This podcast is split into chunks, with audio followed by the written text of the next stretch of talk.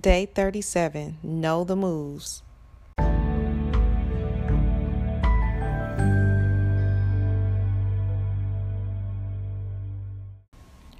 On day one, you prepared for this challenge by looking at spiritual warfare a little closer. We examined what it means to experience it, why God allows it, and how God uses it for our advancement. Now that you exceeded a major benchmark in this process, I would like to dive into warfare strategy so that you do not get entangled in traps set by the enemy of your vision. If you know how the devil moves, you are more likely to avoid many traps set to hinder you in this process.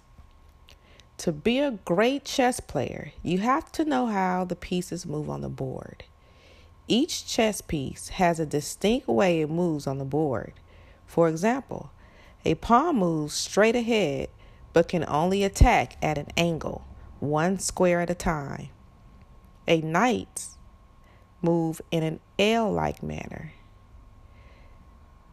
The bishop moves at an angle and can move more than one square at a time. The castle can only move in a straight line but can go forward, back, or to the side. The queen is the most powerful piece and can move in any direction for any number of squares. However, even the queen has limitations. She cannot move two directions in one move. The king is smooth and moves at a stately pace, one square at a time, in any direction. When the king is trapped by the opposing side, you lose the game. When you know how each piece moves on the board, you know what maneuvers to take to protect your king. In this case, your vision from entrapment and progress in winning the war. The enemy of your vision has a second move, and that's trying to get you to focus on what you don't have. In the same example regarding Eve and the serpent, although Adam and Eve had access to all the other trees in the garden, the crafty serpent enticed her with conversation concerning what she didn't have. If the devil can divert your attention to what you don't have, you will be stifled and less likely to take advantage of all the other trees in your garden. When you find yourself thinking about what you don't have, stop and count your blessings. Look at what you do have and make it work in your favor. God has given you provision to do His will. The enemy of your vision has a third major move on the battlefield. He makes wrong attractive. The devil will only put obstacles in front of your path that's enticing to you. If it wasn't something fun, tasty, or pleasing to the eye, it wouldn't be an obstacle.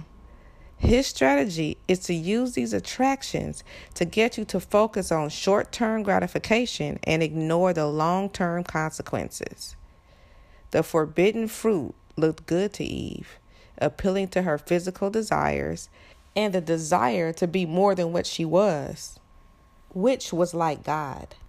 Recognize how the devil is using these three moves against your vision and act accordingly. Victory comes from doing whatever is necessary to keep your focus on God.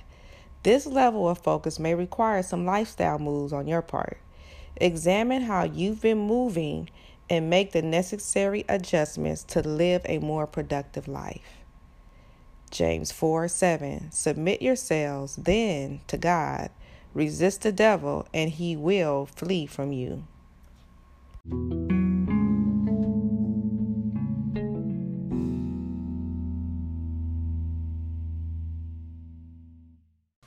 Journal assignment, day 37. Do a journal prayer as you are led by God. Take three to five minutes of silence to hear from God. Write any words of wisdom, instruction, or encouragement you hear from God. Next, write down moves you need to make and our lifestyle changes you need to consider to avoid traps to get you off course. Next, Schedule time to have your prayer circle pray for you, covering the blind spots you can't see and the moves you need to make going forward. Finally, make time to take action on at least one item on your next steps list. Beat procrastination notes. If you can't fulfill this assignment immediately, set your alarm to complete the action assignment within the next 24 hours.